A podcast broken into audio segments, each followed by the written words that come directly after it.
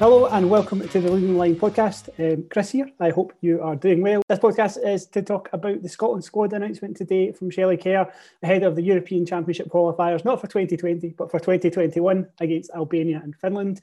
And I didn't want to do it alone, so of course I've got my good buddy, everybody's favourite West End tangerine, uh, Campbell Finlayson. How you doing, Campbell?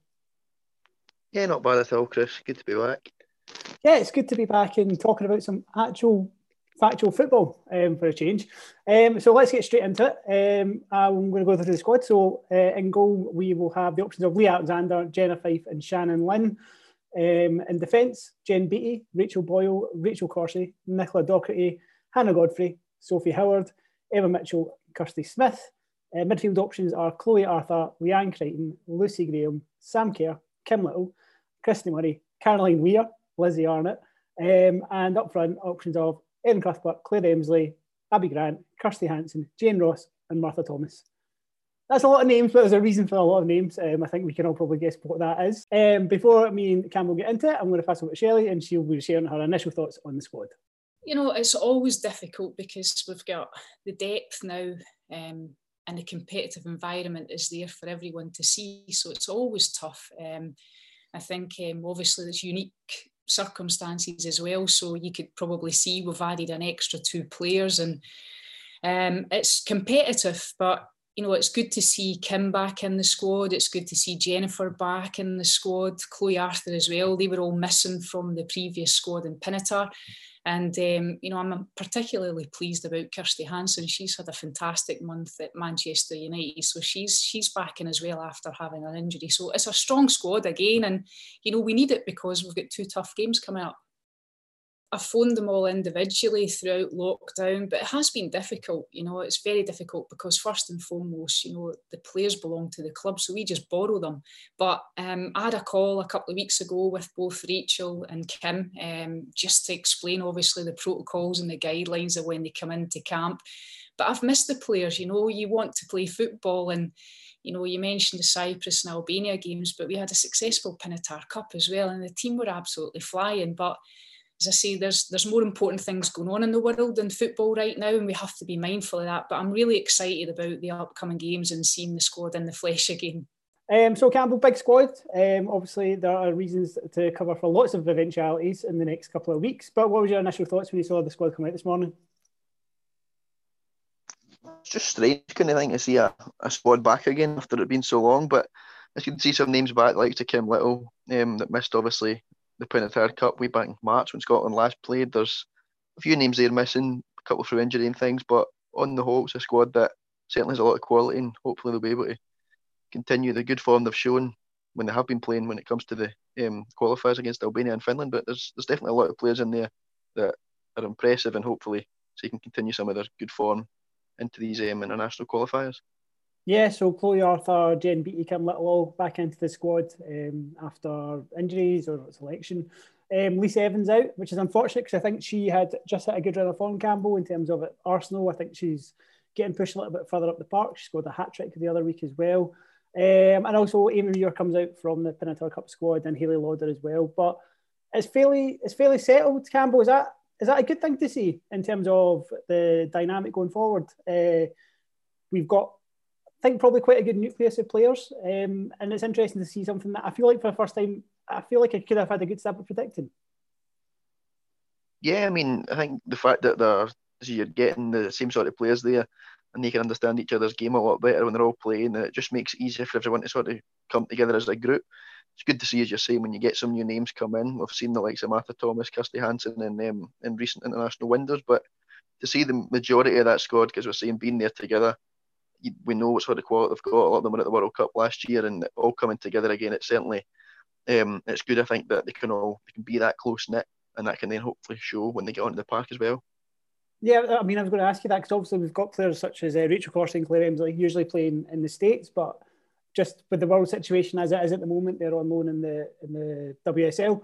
Um, do you think that helps? And then obviously we've got a kind of group of players who are performing really well at the moment. I think in particular Everton, who, if anybody follows me on Twitter, will know I'm a bit of an Everton mark. But um, Lucy Graham and Claire Emslie having a really strong start to the season as, as they kind of try and break into that top top three. Yeah, I mean, I think the know, like um, Rachel Corsie and Claire Emslie being in England now makes it easier to, to them with travel and obviously all this the COVID stuff going on. But um, it's good as well that they're playing at that high level. We've seen a lot of big names coming across from America and the rest of the uh, rest of Europe and the world um, into the WSL, and it's a league that is obviously going ahead at the minute as well. So it means these players are getting more minutes under their belt heading internationals. Obviously, I'm sure we'll get to later on the SWPL players only have had the one league game before that. So for the, the WSL players to be coming across, it means the likes of Emslie, etc. again are playing, and I think that can only be a good thing for the national side. Um, was there was there any surprises? I know I've said it's a fairly settled squad, but was there any surprises for you in terms of uh, players maybe in or players maybe missing out? To be honest, no, I don't think there was. Even obviously, there's it's a bigger squad as we're saying. There's maybe a few more names in there, but there's none you look at and would say, oh, there's one that maybe a wee bit surprised at. Obviously, a few players haven't played.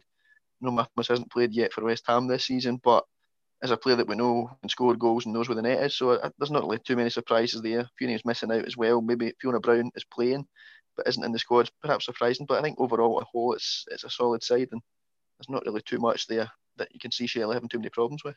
Do you think that um, Shelley's got a, a starting eleven in mind? I, I, was interested to see, hear her talk about um, how much she kind of seemed to be rating the Albania side. Do you think that was just maybe the kind of classic head coach manager chat, kind of making sure that nobody gets carried away and looks past what is a, a what is a home game against Albania we would expect to win uh, ahead to that that massive game away to Finland in Helsinki.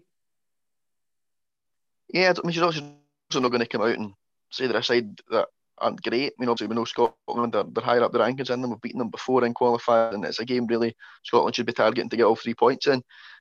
But um, yeah, so I was wanted just saying she kind of has to come out and rate them as a side in terms of her living, I think she'll, she'll probably quietly know herself, but just looking through the list here beside me, there's there are so many good good players in that squad that it would be tough to know straight away who you're living at. There's some, I imagine the likes of Rachel Lee Alexander, Kim Little would be in there, but it's definitely one which will have plenty of options. I think again that can only be a good thing. It's you're wanting um, competition for places. The players know they're not guaranteed um, a starting eleven, a start, spot in the starting eleven every single time. They're going to work harder, and hopefully you'll see that when it, again, hopefully see it once it um, comes to the actual games going ahead. Yeah, um, we'll see that game's on a Friday night at Tynecastle against Albania half seven, but we'll talk about that in the future. Um, obviously, we are leading the line and we've got a very keen interest in the SWPL. What I originally had in here was nonsense. What I actually asked Shelley was did she have any concerns about the fact that SWPL sides won't have played many competitive games? Here's what she had to say. It's not ideal, um, but it's it's a challenge that obviously has been posed to us because the league doesn't start up. That's no one's fault. We have to deal with it. Um, but it's one of the reasons why we've taken an extra couple of players because we know that there's a vulnerability within the players and always at the forefront is their you know health well-being as well um, even down in england you know the games are crammed in now so and, and you see it in the men's squad as well they've actually included extra players because we know that the players might be susceptible to injuries um, so of course it's a concern but you know, I base my kind of squad selection on how the players done in the Pinatar Cup. That's what you can judge it on, as well as obviously looking at the players that are um, playing in a competitive environment right now. But of course, it is a concern that they'll only have one game before they come into camp. We've had to factor everything in. I think um, from a performance perspective, we've had to look more extensively and gather in data. So, in terms of even friendly games, how many minutes the players have played, um, how long they've been injury free.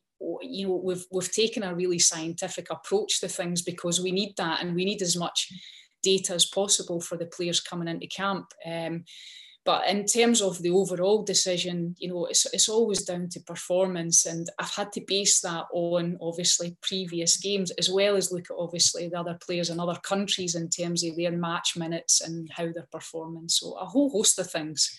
Um, but I have to um, you know, pay credit to the support staff that I've got done because the last couple of months they've been working extensively to provide, you know, all the kind of physical data that you know any head coach requires to make a selection. Yeah, Campbell. So uh, seven SWL, SWPL it's incredible. How long have we? We've been doing this over a year now, and I still cannot get the acronym right first time. um, uh, seven SWPL players in the squad. Um, Rachel Hibs, uh, Rangers uh, trio of Nicola Docherty, Jenna Fife, and Lizzie Arnot. Um, and then we have Leanne Crichton, Sam Kerr, and Lee Alexander from Glasgow City. Uh, we've always talked about this before. It's good to have a strong representation from the league, but obviously, um, as, as I can ask Shelley herself, there's only going to be one game for these players. Um, it's going to be tough if, if they kind of come into this and a little bit undercooked, even against Albania. Yeah, I mean, the Glasgow City three obviously had the Champions League in August, but it's it's still a long gap between then and these qualifiers going ahead. So I mean, it's it's going to be hard, but so they're all back training and with the league coming up, hope for that one game will help them. I know they've been playing friendlies and things, so their fitness shouldn't be too bad. Players as we know anyway, but it'll make a difference. You'll see probably you know, what the fresher legs um, will be in. Perhaps the uh, the English-based players that are there, they've been playing. They'll have that. Uh, Scottish-based players won't, but again, they're all good. They're all good players, and they'll sort of they'll know how hard they need to work and how they'll get on. And I think overall, when you look at them, they should still be performing at a good enough level. Maybe not get as many minutes as they like, especially the bigger squad now. But it's it shouldn't be too much of a problem for them. I don't think when it comes to the Albania game. Yeah, and I think probably what's interesting for me, and I'm interested to get your take, is how she balances that. Because on the one hand, we have the SWPL players who well, I've only played one competitive game. Of course, finals have been going on, um, as we know. First competitive game is on Sunday, the 18th of October. But on the flip side of that, the WSL players this week that we're recording it are playing three games in a week. So, do you think that actually we may see two different lineups, or do you think she's going to be planning it game by game, or because of the situation, she just has kind of got to call it as close to kick off as possible? It will come down obviously who looks the fitter in training and who feels that they're ready. Um, as I've seen things in football recently, a lot could obviously change. So Shelley won't want to get too far ahead of herself. But if she's going to make changes, perhaps you'll see more for the Albania game than Finland. Obviously, Finland, you're having to, you're looking at as one of the tougher eh, ties in the group. So you may see some uh, strong team there. But I don't think she'll, she'll make too many changes. Maybe be able to make changes in the games. All depends how well they're going as well. But it'll be just simply going to is going to come down to who looks the fitter. I'm just saying the English players, some of them playing three games this week.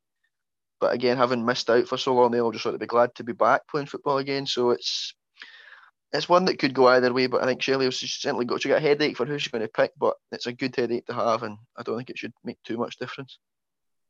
Yeah, and I suppose the last question, it's just good to, as as we said at the start, to be able to talk about women's football and some games coming, and we'll obviously be doing that next week ahead of this W SWPT, the SWPL coming back.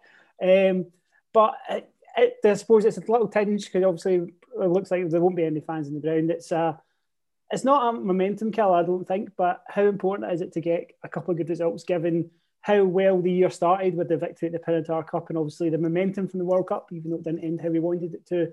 Um, how important do you think it is getting two positive results at these next two games?